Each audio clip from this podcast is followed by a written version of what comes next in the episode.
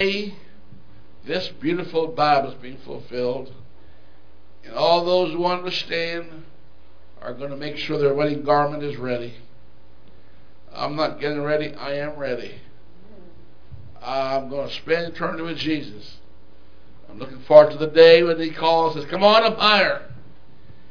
And people start rising off the earth. And I'll be looking down on Mother Earth to go up to see Father Jesus. Hallelujah. Won't that be a time? Amen. The Apostle Paul says to depart is far better. Amen. I went to third heaven, it says, and saw things and heard things too sacred, too wonderful for him to. Sorry? Oh, oh not there yet. You heard of me? 37, book of Genesis. But Paul says, I've seen things and heard things too sacred to talk about. What I want to know what he saw, what he heard. We're going to start tonight about the birth pain of dreams. The birth pain of dreams. Everybody the birth pain of dreams. Amen. Some folks are having dreams, others having nightmares. But I'm not having nightmares. I'm having dreams. And Jacob dwelt in the land wherein his father was a stranger, in the land of Canaan. Praise God. I said, Praise the Lord. Amen. Go to verse 5. And Joseph dreamed the dream, and he told to his brethren, and they hated him yet more. Now, the word yet more, because verse 4 said they couldn't speak to him peaceably. He was the last of the born kids, just about the next to the last one, and was Rachel's baby. He loved Rachel, so he loved Jacob. I mean, he loved uh, Joseph and Benjamin. You may be seated. I'm going to show you some things you may, you may not see when you read the Bible. But as you know, I'm a I love to draw.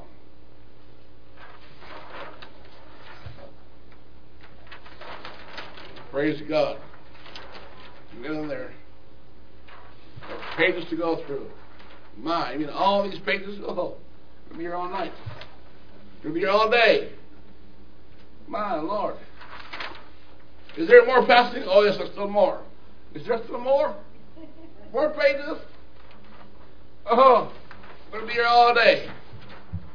But birth pains of dreams. Now, you and I can dream. I want to be a doctor. I want to be a lawyer. But if you don't study, don't get there. To be anything that you dreamed of, a dream can be a goal. You don't have to be asleep to have a dream. But Joseph, I suppose he was sleeping and had two dreams, and the dreams disturbed those that were not dreamers.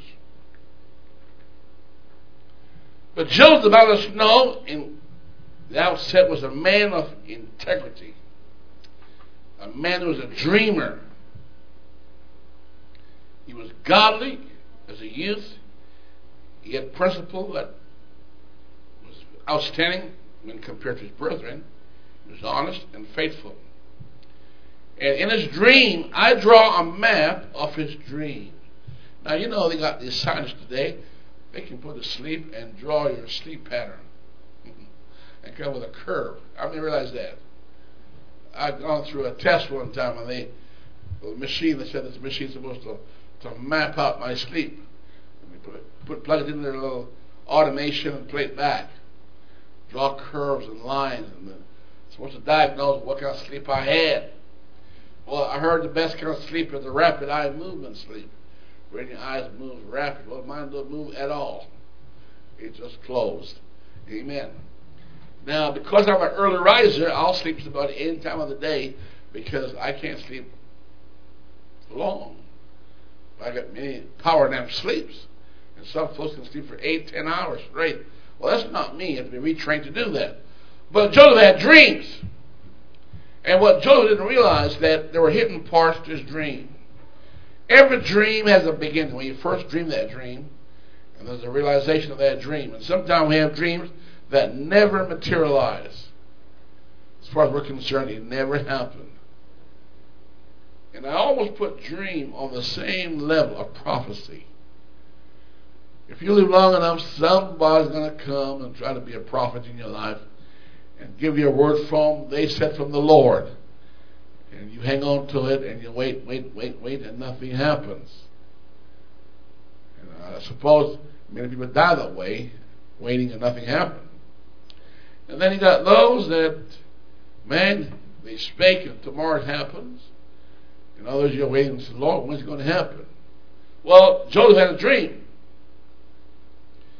Joseph wasn't a preacher, he wasn't a prophet. He didn't know what he was. Just a boy in the family, a young lad. God singled him out and started giving him dreams. Now, God, who foreknew things, chose him among his brothers. You can see why. His brethren were all bad boys. They were bad boys. They really were. He was different. And the Bible says his father made him coats of many colors. And I began to map the journey of this lad. He dreamt that in interpretation that his brethren would be bowing to him one day. That means his sovereign king. And mom and dad would been doing it also. He had a twofold vision of that happening. Well, his dad says, Boy, get off it. You think I'm going to come and bow to you? I'm your father, boy. and mom says, Get off it, son. You're high and mighty. Get out and go play with the rest of the boys. But they pondered in their heart what he had said. His brethren heard that and they said, Man, we hate this boy. They just didn't like him one bit and they couldn't talk to him peaceably and the dream made it worse. Now he's so naive. Every time he dreams, he's telling these people his dream. Expect them to you know, enjoy the dream with them, but they're not. They're mad. They're angry. They are interpreting that it meant that they got to bow to him. He said, Not on your life. They said, We won't bow to you. And so when I plotted, the dream was not realized at the same time it was made. There was a road of adversity you had to go through. And I began to map through the scripture, and I noticed here there are experiences he would have to go through, unseen journey. He had to plow through, and he would have to go through times of excursions he never planned for. I suppose that God told him what these intermediate steps would be like. Perhaps he'll say, God, thanks, but no thanks. I'm not interested in your dream. Give it to my brother. I don't want it. But God didn't let him know. And in your Bible, I have some scriptures written down here, and I hope, I hope you can see what I have here. If you can't reposition yourself so you can read it.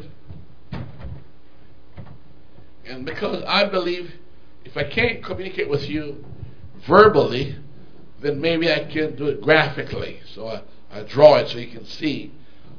Now, this here is the beginning of a beloved son. Chapter 37, verse 3. It says, And his father loved him. Well beloved, gave him a special coat, and that made his brothers hate him more. See that preferential treatment. Now, the dream that he had in verse 6 of the 37th chapter Genesis just heightened the hatred they had for him. And then he was a rat. He rattled on them all the time. When they're doing wrong stuff where the father set them out to do things, they'd go somewhere else and do bad things, and he can tell on them, and that made it even worse. This guy set himself up for a beat up by his brothers. They're going to whip his hide. But all they want to do is get him by himself so they can beat him up. Now, Joseph, between being loved and the dream, he got to exercise faith because there's some experiences he has to go through. That God's going to take him through it to get his dream come to pass. And the, the most sad part of his dream was that God is not talking. Because in chapter 39, and verse 2, and verse 3, and verse 21, it says, God was with them. Now, there are times in your life when you wonder, is God for me or is he against me? Is he with me? Is he here? Is he connecting or is he disconnecting? And he's not talking. And then you got to either operate by faith or go shipwreck and throw faith overboard. It's the old thing. But because you don't hear from God, doesn't mean God's not in charge. You may not hear God's voice, but you can't deny. Amen. The activity of God in what's going on. The presence of God may be more prominent than the voice of God. Because what's taking place has to be an act of God and not your own doing. So here is, is the beloved son. He had dreams. And instead of his life going like this, right in the perfect will of God in relationship where God's with them, is communicating with God? No, it didn't happen that way. He had to go another route, the red route here. Here it is, right here. You do all these, these routes to go through it. Now, every time Joseph moved, he's going down, down, down, down. There are different depths of decline that he goes through. You think if God is for you, everything going to be fine and just 100% the way you thought it ought to be. That's not the way God operates. And you're going to find out. So here's Joseph in the 37th chapter, and verse 4 and 5. When he told his dream, they hated him yet the more. And this is I dreamt again and told his brethren. And they hated him more. So you see, he's going down in their book. They're not thinking high of him. They're hating him more. A storm starts in his life. And then the father sent him to look for his brother one day. And they said, Behold the dreamer! Let's see what will become of his dream when we kill him. he doesn't know they're saying that about him. He's looking out for them, telling their dad to come home. And they're planning to kill him. He's not going back home. Kiss daddy goodbye. He ain't going back home because these boys are going to make sure you don't go home. They're going to murder their brother. And we read that in chapter 37 and verse 10, 18, 24 that they decided to destroy him. To persecute him. Even though he's crying, so let me go. Let me go to my daddy.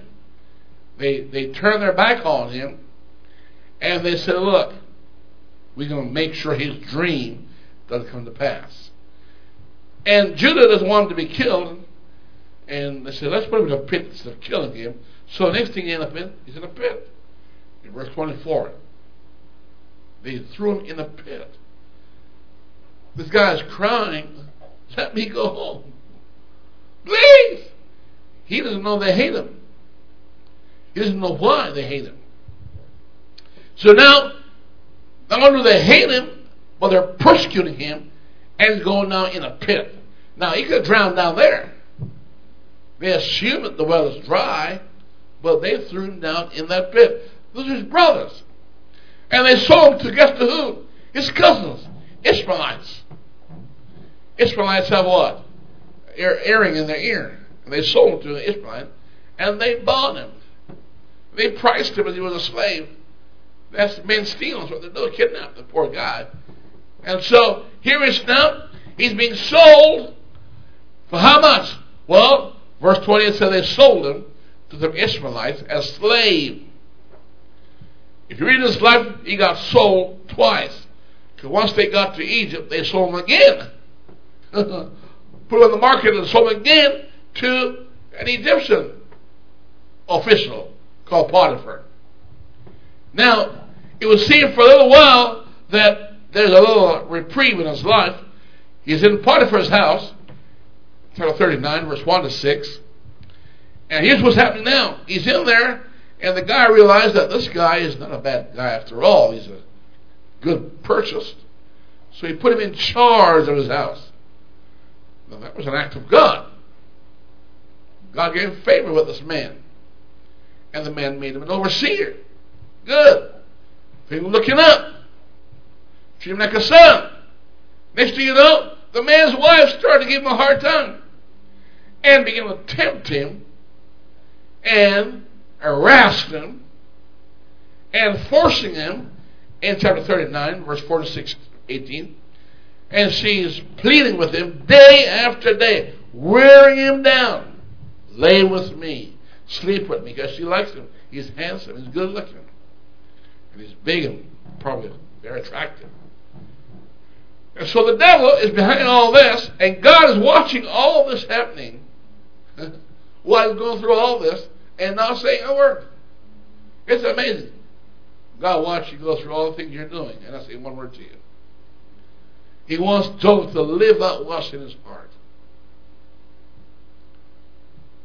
He could tell Joseph up here, Joseph, this is going to happen to you. And perhaps he wouldn't believe it. And perhaps he said, you know, no, my brother's not that bad. I won't go through that. I will never do that. So I Peter told Jesus, I'll never do that. Never. Anyway, you're the wrong guy.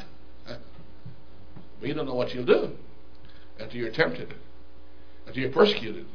Know the storm coming in your life. What are you going to do under pressure? When you're under pressure, what are you going to do? Are you going to do some crazy stuff? Make bad decisions? Or make good decisions? So she she pressed him. She she she went after him. In the third ninth chapter, verse seven to thirteen, she begged him, and he wouldn't do it. So finally, she grabbed him by himself and began to, uh, you know, uh, force it upon him. And he backed off his shirt and ran. Well, she felt insulted that he would dare turn her down. Maybe the other guys didn't, but he did. And she started screaming. No, he's the one who was screaming. He's running for his life. He said, I can't do this. My master trusts me. My master is a good man. You got a good man, a good husband. Why are you doing this to me? Leave me alone. And she forced him, and so he ran, lost his shirt, and she used that shirt as an evidence against him.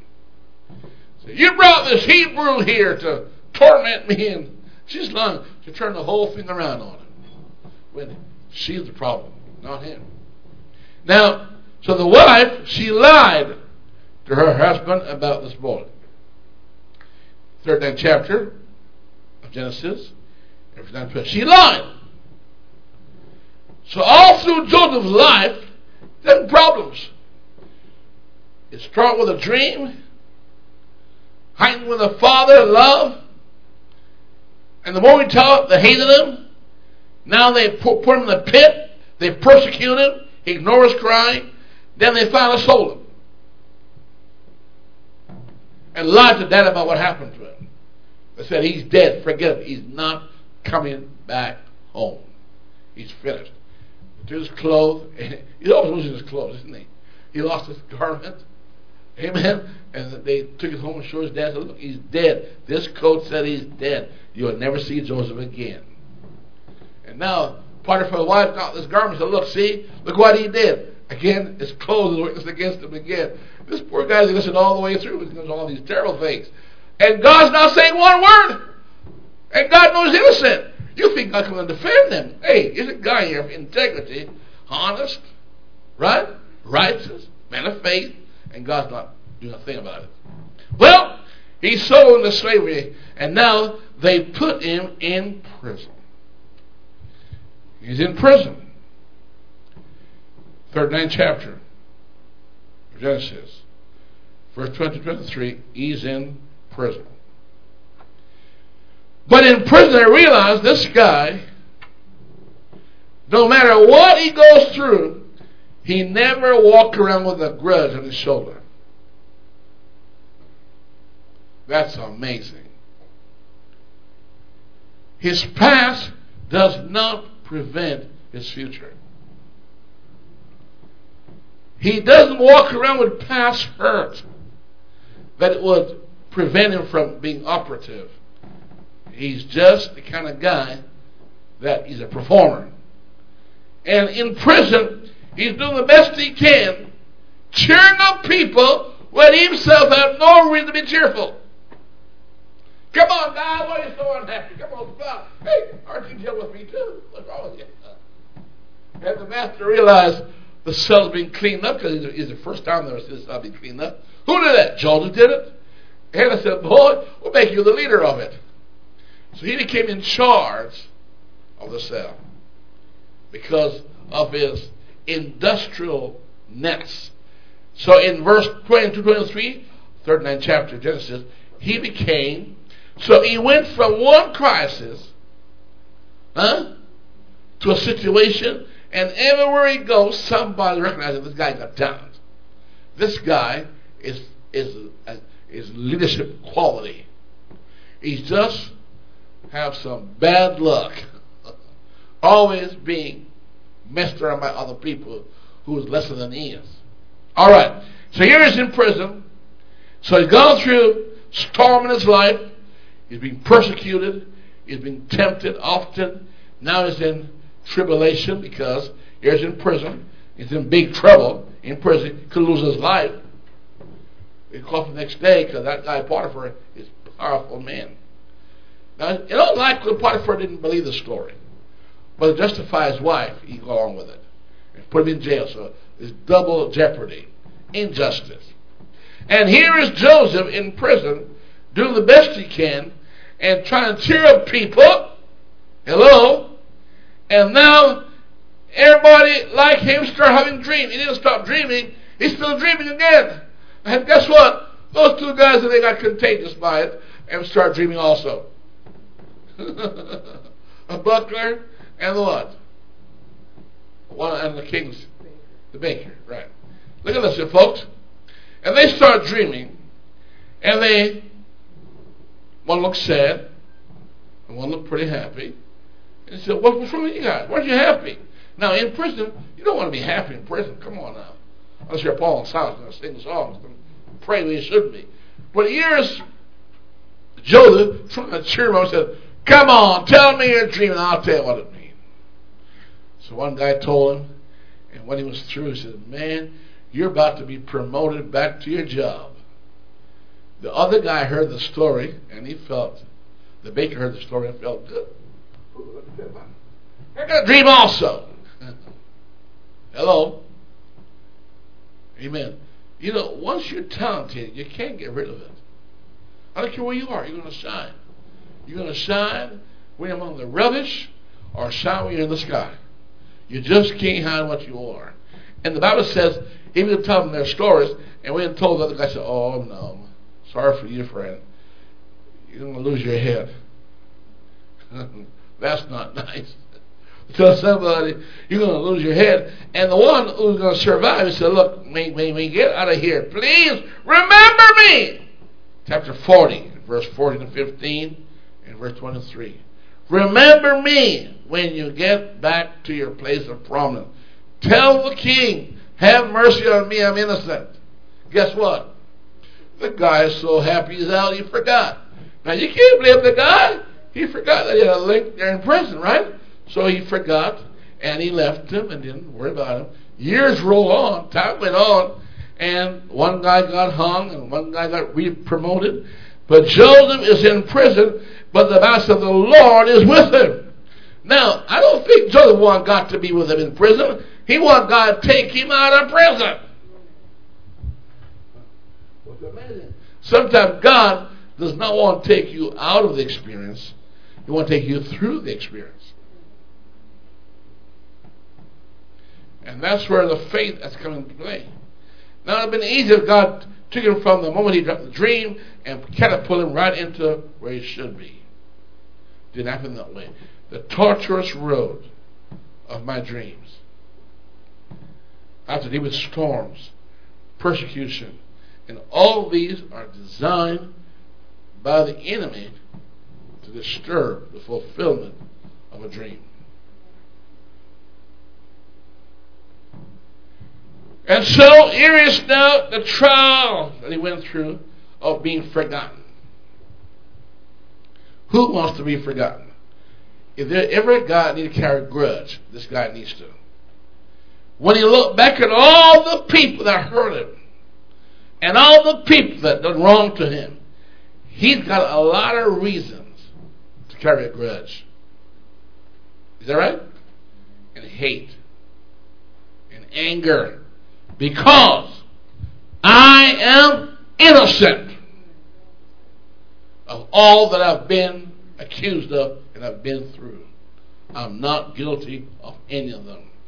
But nobody believed him because every time he was in a crisis, he went down. Down. He was losing his shirt. Was losing his freedom. He was losing his name, his reputation. All that left was his character, which only God alone knows, and God is not talking for him. He's just quiet. Why? Going through all these situations. And so now the trial of being forgotten by his friends. I mean, at least he helped him, and, and he got promoted. Sure, you remember me, right? No, he got back to sentence. and forgot this was down there. He forgot it. Well, God stepped in the picture, and God gave the king a dream. The whole chapter is about dreamers. He had a dream. And guess what? He can't understand it. And God made sure nobody on that premises could interpret it. God concealed it. He gave the dream and he hid the meaning of it. But he provoked the king. When your dream provokes you, think about it. So he can't figure out what the dream means. He wants to understand what the dream really what does the dream really mean. Now some dream come because you just you just worry too much. Some dream come because you just ate too much. And some dream come because there's a mental problem. And some dream come because they're prophetic. And you have to figure out which one it is. Which one is it? Now Joseph don't know what it means for him. And the king don't know what the dream meant for him. Like Nebuchadnezzar had his dream and he was even worse. He couldn't even remember what he dreamt, but he knew he dreamt something. And want these guys to tell him what he dreamt, to tell what it meant. That was a catch. And he couldn't do it. And they couldn't do it. But there was a Daniel who God said, I'm the one behind this dream. I'm going to show what it really means. Now, and so uh, here this guy said, Oh, king, I remember my fault before thee, O king. Now, that's a sad thing to a king that you remember that you one time upset him. You don't want to tell the king that because the king don't want to be reminded. He might just change his mind and cut your head off. He said, "Oh, king, I remember my fault. I had, you know, some folks forget they got faults, but the, this guy remember his fault in the presence of the king. Oh, king, I remember my fault And when I was in prison. I met a guy down there. There's like, oh, there's a, there's a guy down there. You know his name, that guy. You forgot his name? It's Joseph. He can interpret dreams. He talked to us before. That guy had to be cut off. He told you he was going to do it, and he did it. And the guy that he got elevated was me. He told you he was going to do it, and he did it. So I think he can help you in your dream. Why did you get him? Get him! Boy, here's Joseph. The king wanted to see it. Didn't tell him why. You can't go before the king looking messy. What Joseph doesn't know, it took all this to get him to his dream. There is no way he could leave his father's house and go right to Pharaoh and say, Pharaoh, I'm here to be second in command. That'd be treason. You'd be a dead man on the spot. Pass the guard. Wouldn't even get a conference with Pharaoh. But God knows how to put us in a position where we get access, where you normally wouldn't get one. And it may not feel comfortable at the time, but once it's all over, Paul says it outweighs the problem, the benefit. Hallelujah. Now, when he went before the king, the king said, I heard that you can. He said, Oh, king, not me. There's a God in heaven that knows all secrets, and he'll reveal to you the humility. Not me. I can't reveal it. There's a God in heaven. Don't get upset. Not me. There'll be a God in heaven. Now, Pharaoh believed in gods, don't they? So he says, Oh, oh king, here's what you dreamt. He told him what he dreamt. And so he did it twice. That means confirmed. If you only dreamt that one time, it doesn't mean it's confirmed. You need to get dream two, three times before you can hang on and say, Well, I know for sure it's going to happen. Just like I dreamt it. I dreamt it three times. One time's not good enough. Got two or three times. What dream considers a reality. If it's exactly the same time three times, then my God is trying to talk to you somewhere. Now, he said, okay, it's repeated twice because it's going to happen. So here's what you do. And God gave him the formula. I won't go to it right now. God gave him the formula he needs to do. To, you better find you a man that's very smart, and here's what you do, thus, thus, thus. Now, you see, Pharaoh is so unlike many Christians today. The words that Joseph is preaching to him is going to profit him. Because Pharaoh will have to have faith in this guy who's a prisoner. Right? And believe that what this guy is telling him is beyond the comprehension of his own astrologers. You don't know it, but Pharaoh had faith to believe this land over his soothsayers.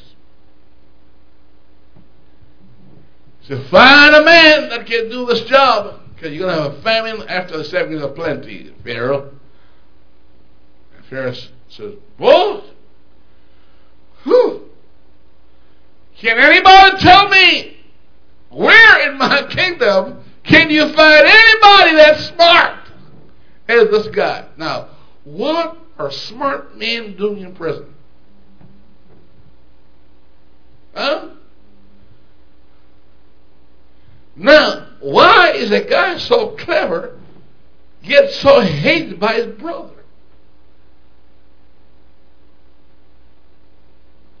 And Pharaoh said, if you can find it, I want to see him. But as far as I know, I think Joseph, in part 2, in verse 6 and 7, is the guy I think should have that job. He has the interpretation, and he should have the benefit of planning this whole thing. Plan it, organize it, set it up. And by the way, because of what you just did, you ain't go back to prison. You're going to sit on that throne beside me right, right here. Oh my God. What? Hello? It didn't happen before the time.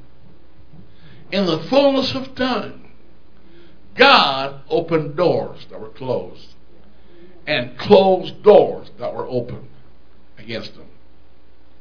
Hello? I want you to see, friend, the tortuous path of his dream the storm, the persecution, the temptation, the hatred, the pits, the lies that were told against him, the tribulation he endured, amen, the imprisonment, injustice, being forgotten by his friends, and the trials. And again, now being tested to see if he's self promoting, and he wouldn't do it.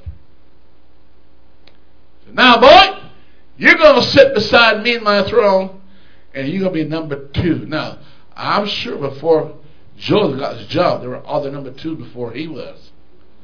Well, all of a sudden, he's catapulted from the prison to the palace. Hello? Hello? From being perishing to being praised. Hello? He came up out and says, You're not going back to that cell. Get rid of it. I'm going to put you in the palace, friend. You're going to sit on the throne. Joseph never had to visit that cell one more time. Now, folks, here it is faith and hope came together. And now the fulfillment comes. It's time for God to promote him. Hello? The path was torturous. Hello? Painful, suffering, crisis he never invited. Bad things were happening to a good man. And God is not speaking.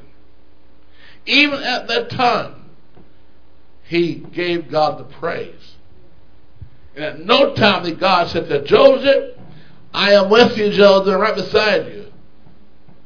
Never talk to him, not even. I wonder if God's with us tonight.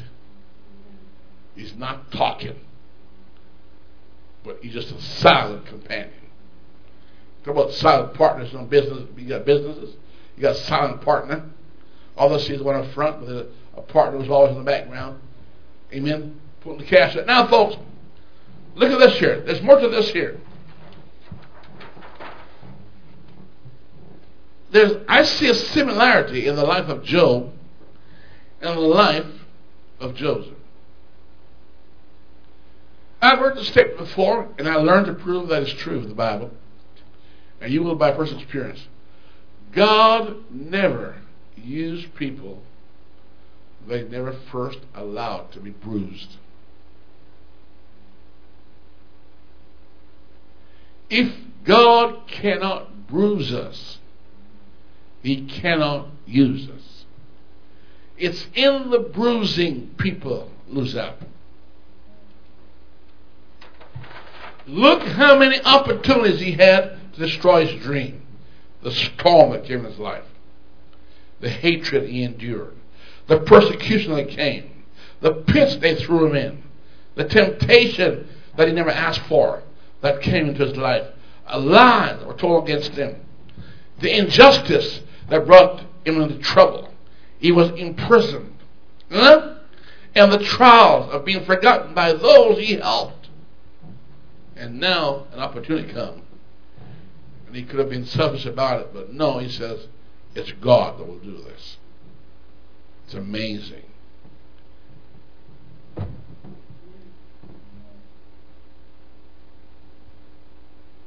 This guy had a ruined reputation, but intact character.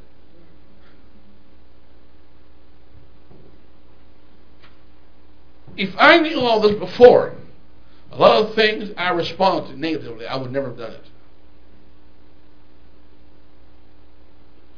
Because this is a cloud of witnesses written for my learning and admonition that if you're going to have a fulfillment of your dream, along the road to continue, you're going to be bruised. You are going to experience time of being hated by your brothers. There are storms will come. The pits will come persecution. You'll be robbed from a fellowship that you love. Amen. You'll be sold out, betrayed. Amen. And imprisoned for no reason at all, forgotten. And in spite of all that, you can still hang on to your, like Job says, integrity. Job could not hold on to his riches, his, and his even his wife couldn't hang on to it or his kids or anything that was materialistic, socially meaningful to us. He could hold on to it. The only thing he could hold on to and go to bed with, wherever he was, was his character, and his principle. Job and Joseph are there for our learning. Job had prosperity in his life. And he said in chapter 3 and verse 25, he feared adversity would one day come. If you're going to be a disciple of Christ, the word disciple of Christ means you have been disciplined. Discipline means there are times you're not going to be spanked by problems, by trials and tribulations, setbacks and reversals, injustice, hatred, lied upon, persecuted, troubled. If you're ever going to live for God, and yet God is still with you.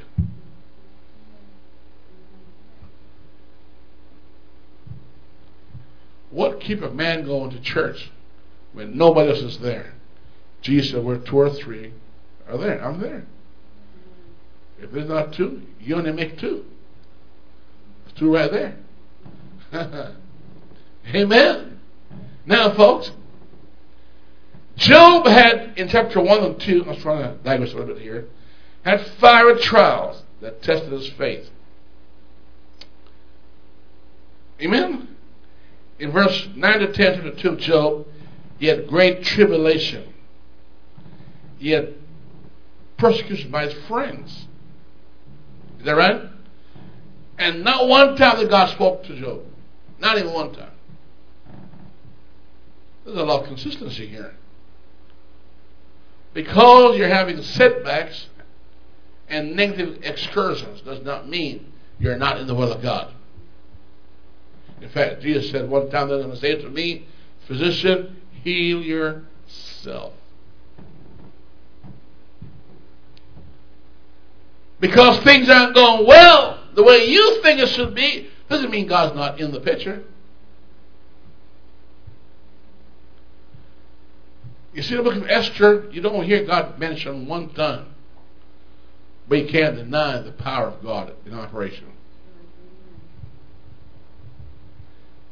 Hello?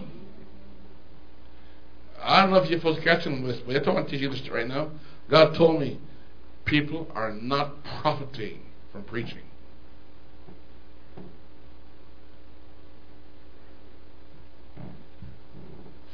Fiery trials great tribulation. Job 2, 9 to 10. His friends, who are his buddies, should think good of him. They thought the worst of Job. And looked at him as he was a sinner, a wretch. And they said he was, by implication or by suggestion. In fact, convinced him he needed to repent. God says, Job had nothing to repent of. and they were through with Job, and his wife told him to curse God and die, and all that. God was silent.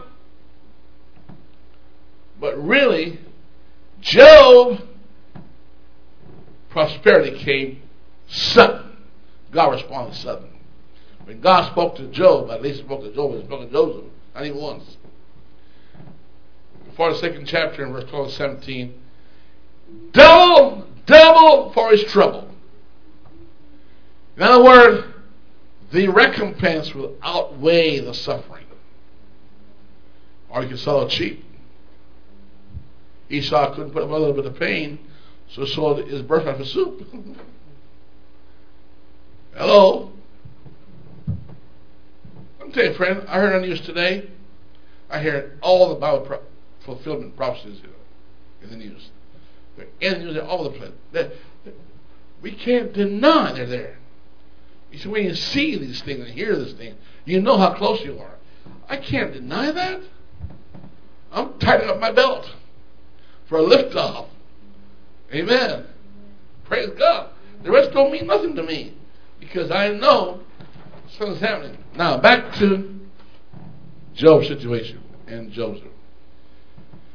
Whatever happened in the life of Israel, natural, will happen in Christian's life.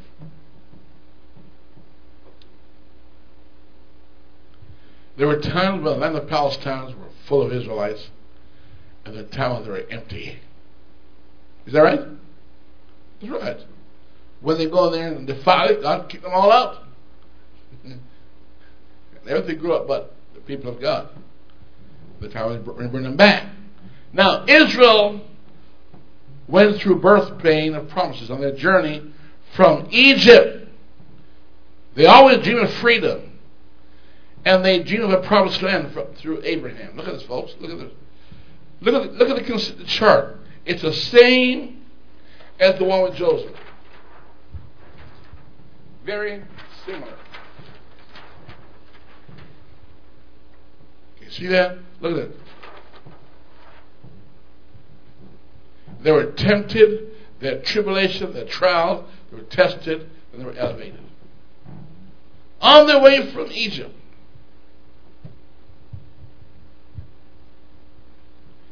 if you study Gideon, it's the same thing.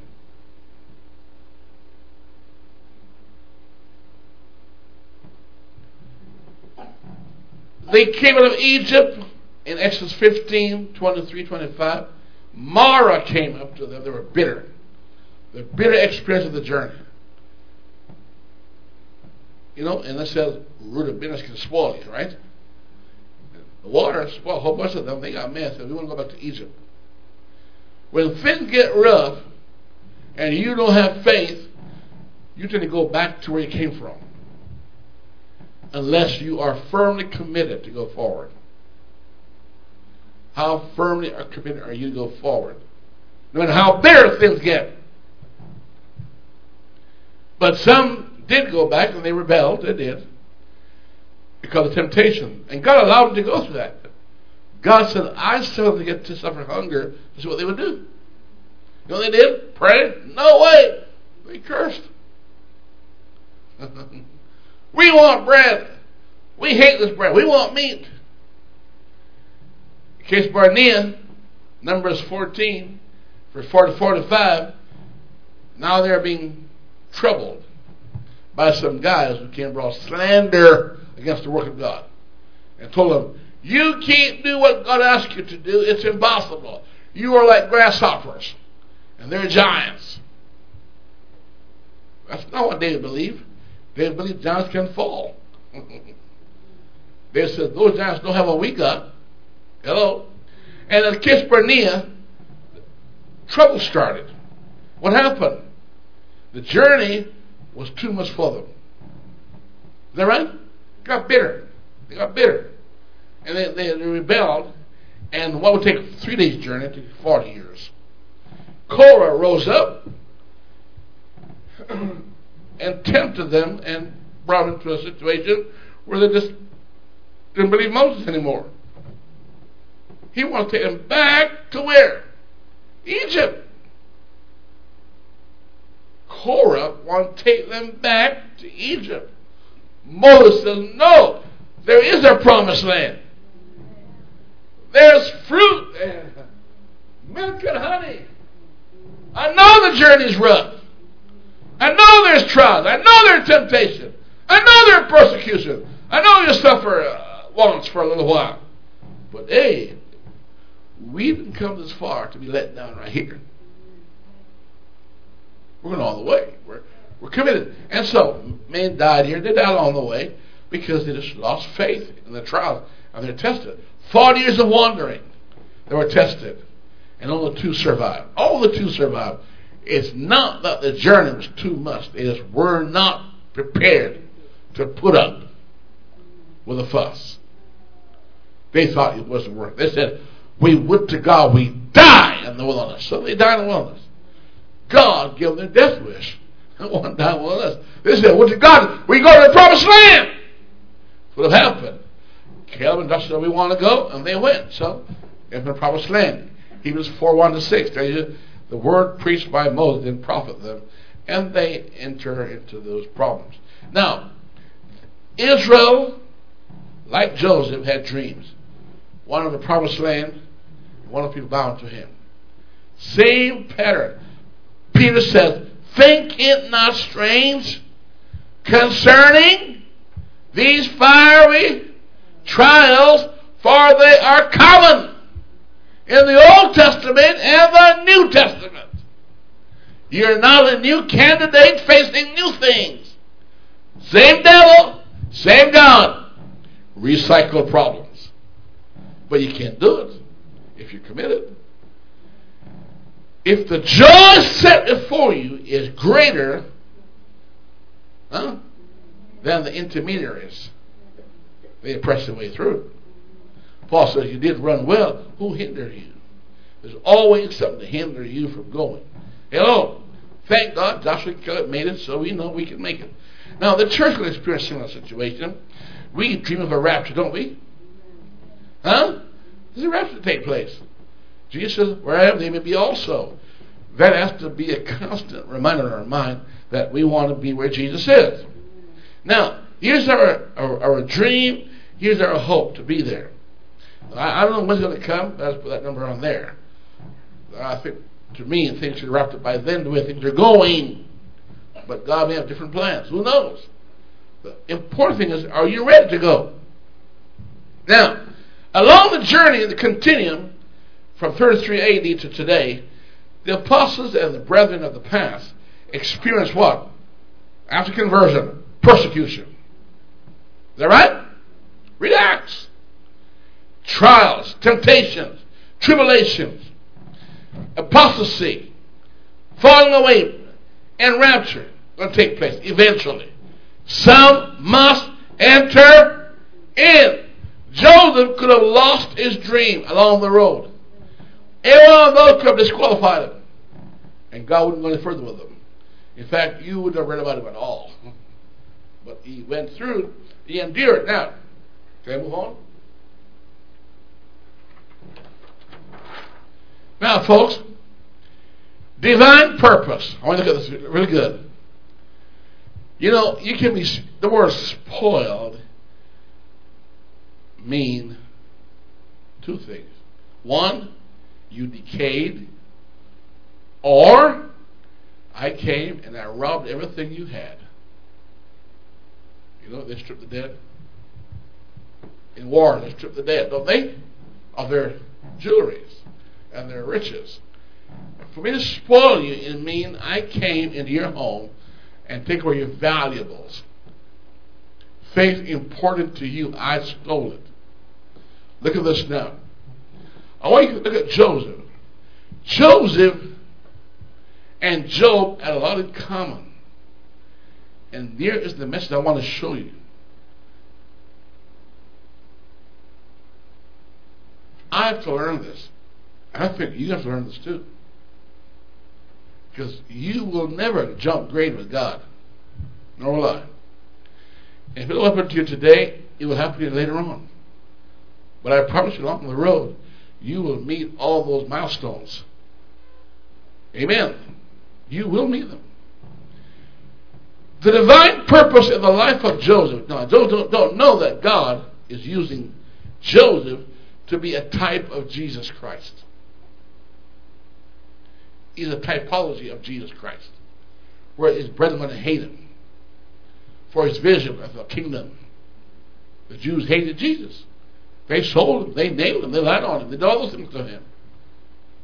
But did Joseph mess up the dream? No, because Joseph, when he survived and told the king what the end time meant, seven years of plenty, seven years of famine, seven years of tribulation, seven years of prosperity, seven years of, of tribulation, then the end comes, right? Notice Joseph got married before his brethren realized who he was. When they saw Joseph, whom they wrote off as being what? Dead. And they show his clothing dipped in what? Blood. They said there's no way he survived this being attacked by the wild beast, Gentile beast. And the father seen the death of his son and wept and cried and said, My son is dead. Now Joseph is playing a type of Jesus Christ. But is he dead? No. His brethren believe a lie. Also, he's marrying a Gentile bride. A what?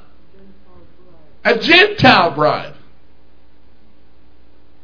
So when they come and find out that Joseph is alive, they're going to find him with a bride.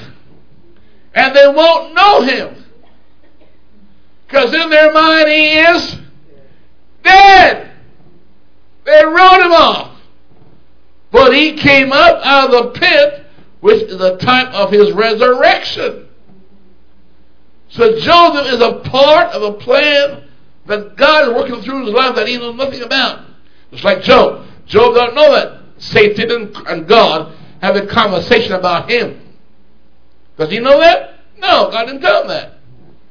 God didn't explain the purpose of his suffering, but God was telling the devil, you can't convince Job to turn back. You can't give Job enough problems to put him back in the life he came out of. You can't you can't push him enough. You can't you can't hurt him enough. You can't do all those things to him. He just won't go back on me. God said, There's a man that I got and you can't touch him. Give him trial, temptation, tribulation, he will not fail me. They say, Oh yes, you, you allow me to do this to him. What? He'll curse your face. God said, No, he won't.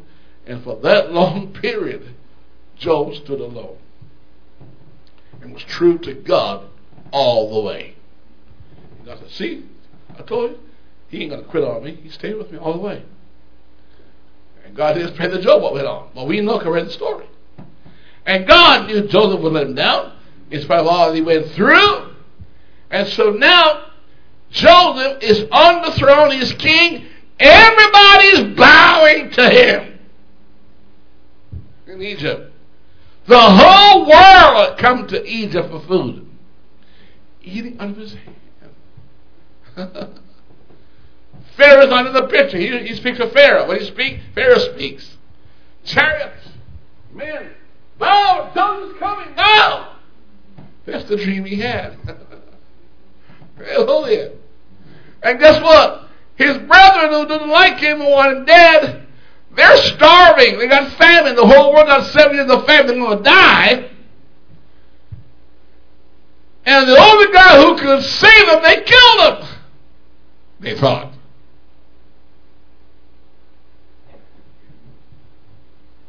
But God, you know, maybe God stopped there from overthrowing you.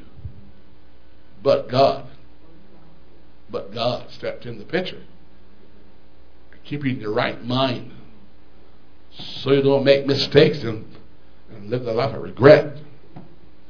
But God, God intervene on your behalf. You don't even know it. He told a guy called Abimelech, a king, who's going to lay with the wife of uh, Abraham. God said, You touch that girl and I kill you on the spot. I said, What? That's his sister. He says, No, that's his wife. He says, That's not what he told me. God said, I know what he told you, he lied to you. But I'm telling you now, if you do, you're dead. He said, Okay, good. It's my integrity when I'm dead. He says, I know you got integrity. Stand back. Or you just dead. And your service will be dead too. Now, you see, God operates so differently from us. Of course, the Bible was more righteous than Abraham. But that make justify his act was about to do. God kept him from it. God hold him back. Now, why didn't he hold back David? I don't know why he didn't hold back David. But sure whip his hide afterwards. But look at the story here now. He's king. He got a son called Manasseh. He said, I'm going to call him Manasseh because God allows me to forget what they did to me. You see, God watched Joseph go through all the situation. He had no grudge for all the people who transgressed him. Before Pharaoh, he said, Well, Pharaoh, I want to talk to you about what happened to me unjustly. Never mind your dream. How many people love an artist of Pharaoh and couldn't get it about their cause? He wouldn't even discuss his cause to Pharaoh after he interpreted the dream. He was going back to where? To prison. He accepted his fate. He said, where you, where you going? You're going to be king around here, boy. What? Me? Yes, you. God have a way of seeing in you what possibilities are, even though you may not see it. Thou mighty man of valor. Me? Not me. I'm a coward. And God said, Oh, yes, you are. If I could mold you, I could. And so it's a divine purpose in the life of Joseph. Joseph, I want to know you're going to do, Joseph. I'm going to give you an opportunity to be king. Joseph, when you become king, are you going to use that power constructively or destructively? Because now you're going to be an authority. And you go, It's fallen roll. Your servants jumped in. And guess what? Those brothers who sold you, lied on you, you're about to meet them again. And your daddy who misjudged you, you're about to see them again. Joseph, what are you going to do with those guys when you see them?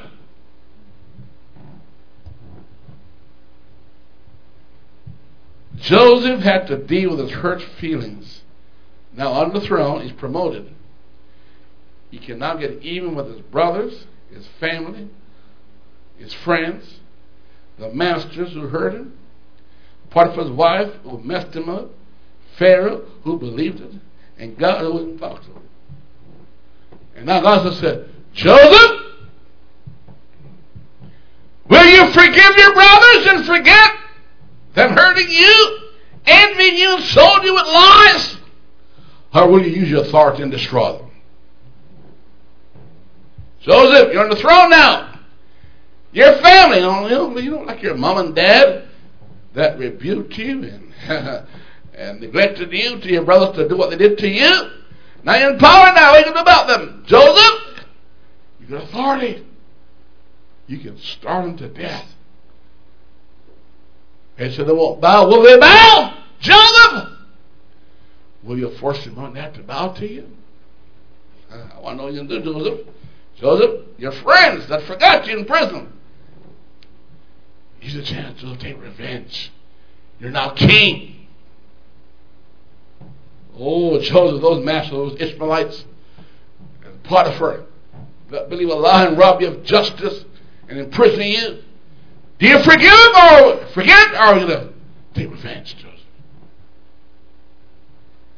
You see, you can have an opportunity to condemn others or, or commend them. You get your chance to spew accusation of people or forgive them. You get your chance. Potiphar's wife.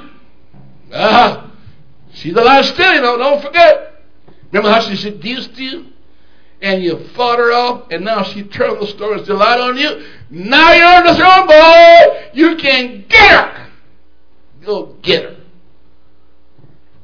Or will you forgive her and forget what she did to you?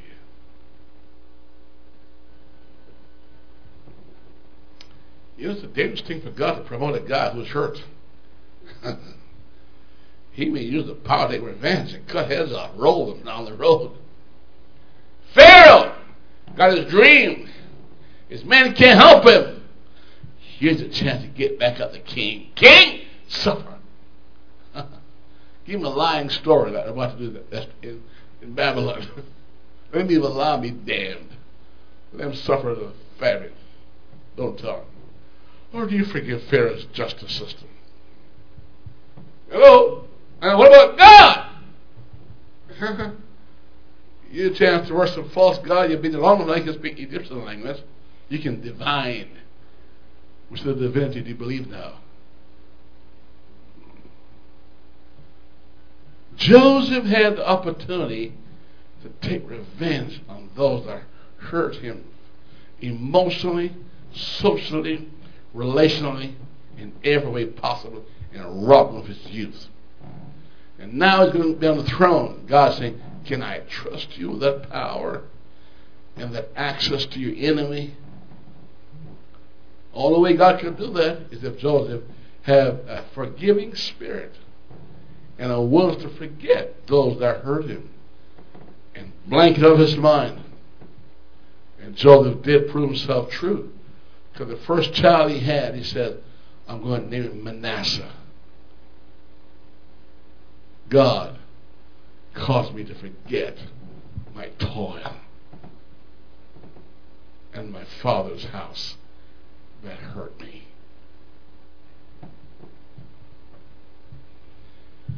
Well, the proof of the forgiveness of Joseph was they all showed up. They're, hungry now. They want to eat out of your hand, Joseph. Those guys, you know that those guys are bleeding hearts now begging you now, Joseph. And they don't even know. You're now you're educated, you're the throne. Look who you are. You're next to Pharaoh. You're in the palace. They're in the pits. and famine. You got lots of plenty. You got a storehouse. You got nothing. Your brothers, look, remember that guy who was mocking? Said, "Let's see what become of his dream." You remember what he said to you? Can you remember saying that? Was let's kill him. He's right there. Look at him, Reuben, and all the rest of them. God said, Joseph, what are you going to do? Are you going to, protect them and comfort them? Or are you going to destroy them? Boy, they're bowing. I said, when they bowed, Joseph, I remembered my dream. That's my brother. That's the one that says, kill him. That's the one that dropped me in the pit. That's what says, sell for 20 pieces of silver. I remember that line. I can hear the voices. But guess what? I am now bilingual. I can speak Egyptian. I didn't know it. It's me. I've been the sun so long, I'm bleached. I don't look at them anymore. They can't do away. I'm just like a pharaoh. Hey, church. God will always give us a chance to get even. And your family, they're hungry. They're starving. Will you give them the best of the land and gifts best treatment? Or you tell them, go join the bread line like everybody else and come when it's your turn? Church, which of Joseph's life was the hardest? The trials or this time? I think this time was the hardest for him. The masters, those guys who did you evil, now they're going to come by appointment only. You're going to retaliate and set them off for destruction. Potiphar's wife, little age doesn't change. Now time to beat the life out of her now. Get her set up and whipped her. You got power now, boy. And Pharaoh, don't you undermine him and take away his throne from him? After all, everybody's asking for you, not Pharaoh. Huh? How about God? Why did the credit? look what I did. Look what I did. I had the dream. I had a dream. Look what I accomplished. You know what God that forgot you? Bring him in the office and strip him down on both sides. Is this all right, folks? When we leave here tonight, we're going to leave here converted. I wish I knew this before. There's some people in my life, I want them dead. Twice dead, plucked up by the root. And then I realize to be like Jesus, I can't do that. I can't do that. Job and Joseph blessings were linked with their ability to forgive those that hurt them. And if you live long enough, people that you think that should be grateful and be respectful to you are going to be the one that step on you. And yet you have to be gracious.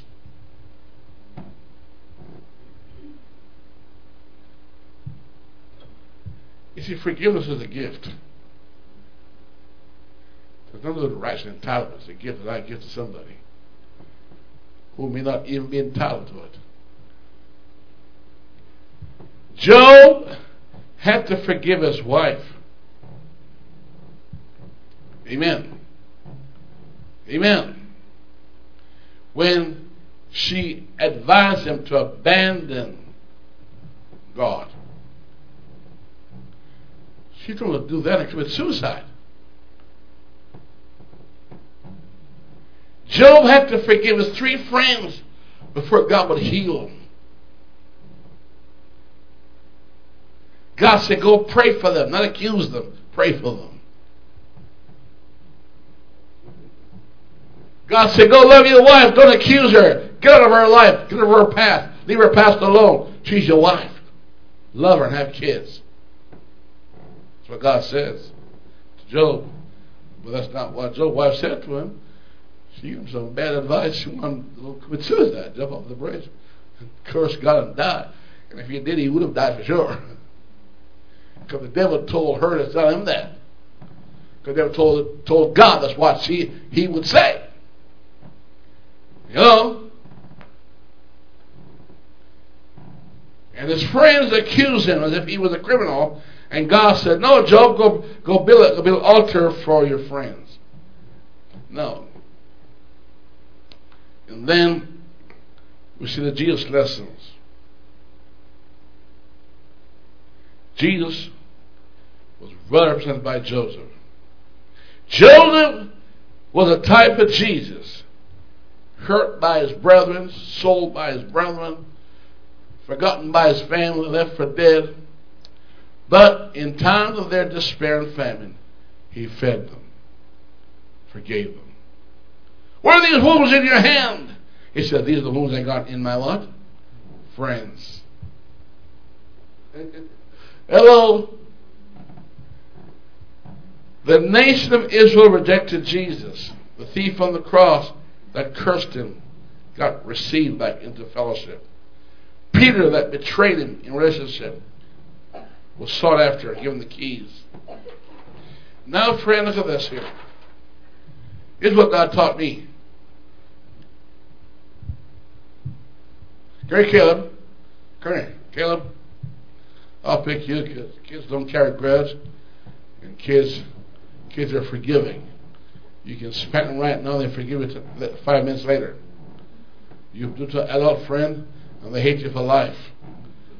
They'll spit on your grave when you're dead. Turn around, boy. I'm going to point on you right now. I'm going to point on your sin. Lord, I'm not like Caleb, an extortioner, a crook, a heathen. And I fast eight times in seven days. And I give tithe down to my shoelace. But this guy, he's a terrible sinner. See, you're looking at me? Shock. Pastor, is that you? But what Caleb didn't realize is, Caleb, I'm pointing out your faults to God. And while I'm doing that, look, only one of my fingers pointing out your fault. But I got three pointing back at me. Say, I outsinned you by three times.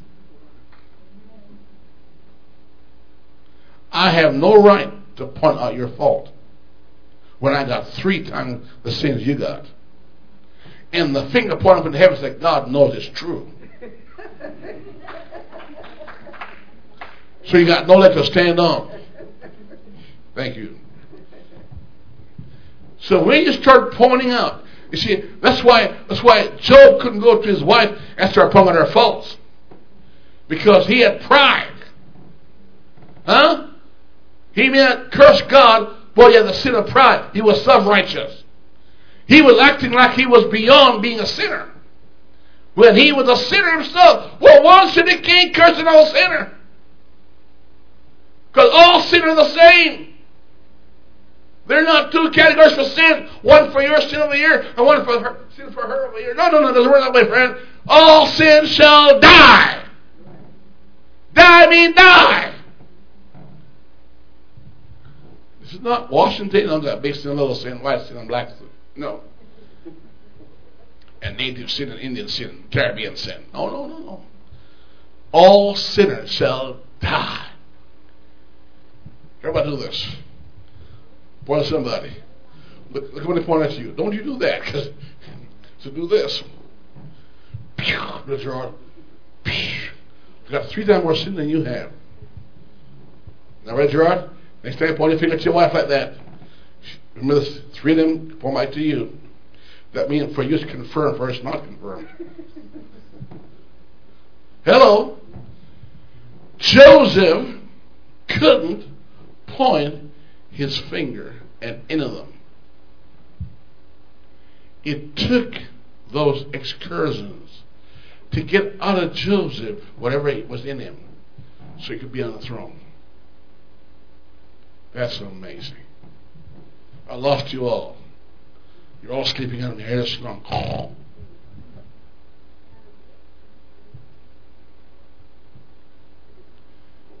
I was hoping I said, ouch, it hit me. I'll try again. Draw yourself.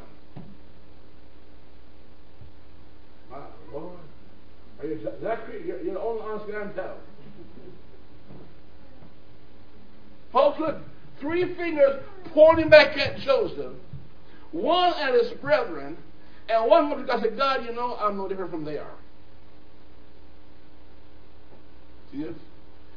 Unforgiving spirit was no flaw in Joseph, the dreamer. And therefore, God could trust him with authority and power. Because once he's king, friend, he can take revenge on all that hurt him. Is that right? Perfect.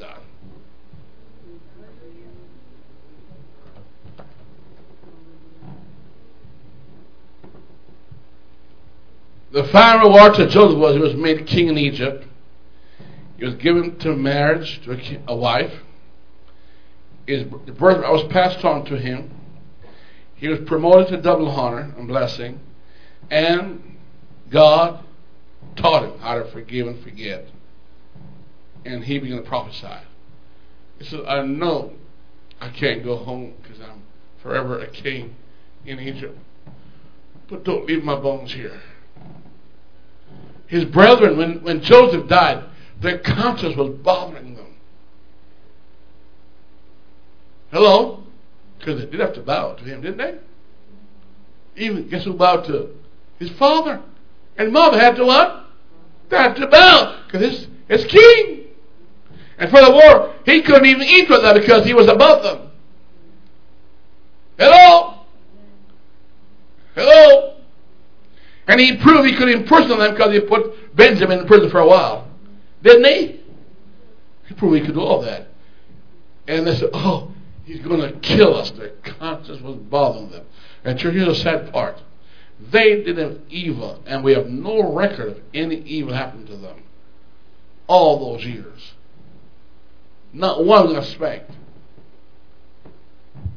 And church, that's hard to take when you know you did what's right and those who did wrong are living sumptuously.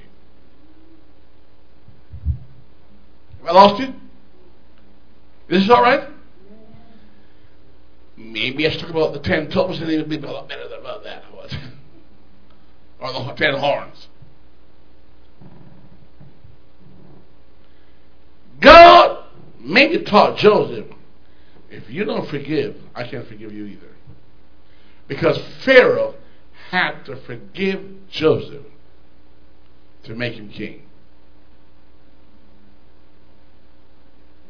Is that right? Joseph is a prisoner and is being paroled by the king. So the king showed him forgiveness and that put him on the throne. But only when he was willing to forgive what was at home. And God blessed Job after he forgave his friends. Remember dreams? If you got dreams, I'm going to tell you right now, the road that it takes may not be the one you planned on.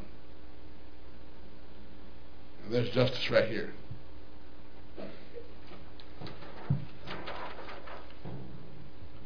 Job they hurt him. His friends did.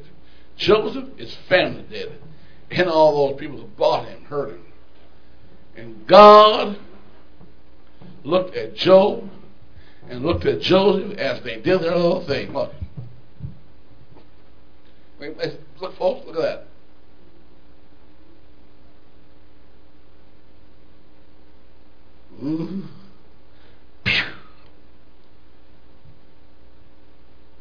For them, whose past sins God's interested in talking about? Not the one he's pointing to. God is not interested in me telling about Brother Gerard's sin. He wants to know about my sins. I can't pray about my wife's sin to God. I'll pray about my sins. Hello. I was dealing my fault and I am dealing with her faults. Amen. And so we see three fingers pointing at Job, Job and Joseph, one point to God, and one point to those that hurt him. The moral of the story is the birth pain come with our dream. Would you stand tonight? When Job was at the place where he could speak to his friends peaceably, God healed him, blessed him, amen, enlarged him, huh? And so on and so forth. You know, the trouble with Jabez, I like Jabez's story. Jabez, let's say his birth was what? Dishonorable. But he prayed a prayer. Didn't accuse anybody. Didn't accuse his parents, anybody. He said, Lord, deal with me. That I may not what? Grieve thee. Right? And God gave him his what? His wish. Amen.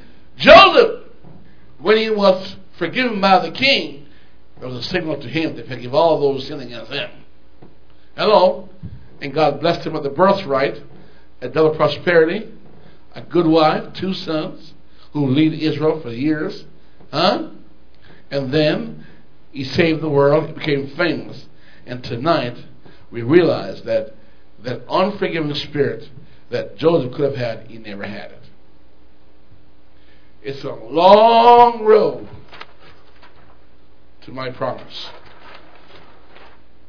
Amen. Does this make sense?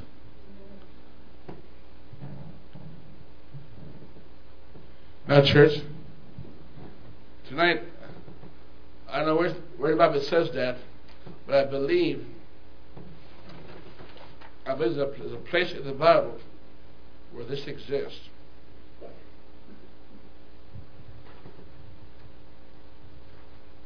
It's called the Sea of what?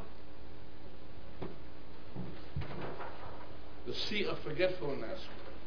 They came to Joseph after the death of Joseph. What did they say to him? They lied again. They said, Daddy said, before he died, do not hold this against us. You understand? In Genesis, they said that. And, and, and, he, and he wept one more time and said, Look, you meant evil, but God turned to good. and he comforted them. And said, Look, I'll take care of you. I won't hurt you. This is the land of Goshen, the best of the land. You got it. I give it to you. God sent me here to keep you alive. Amen. Amen. Amen. Without me, the family would have been dead in their sins and be lost. It was Joseph who predicted the birth of who? Moses. Didn't he? And when they crossed, eh, listen folks, and when they crossed the Red Sea and Jordan, whose bone did they have in their possession? Joseph. You know what I mean?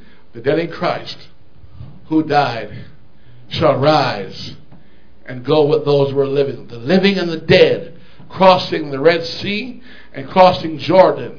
Are you with me? And go into the promised land. We may be modern day Joseph today. Hello. If I have wounded some poor souls today,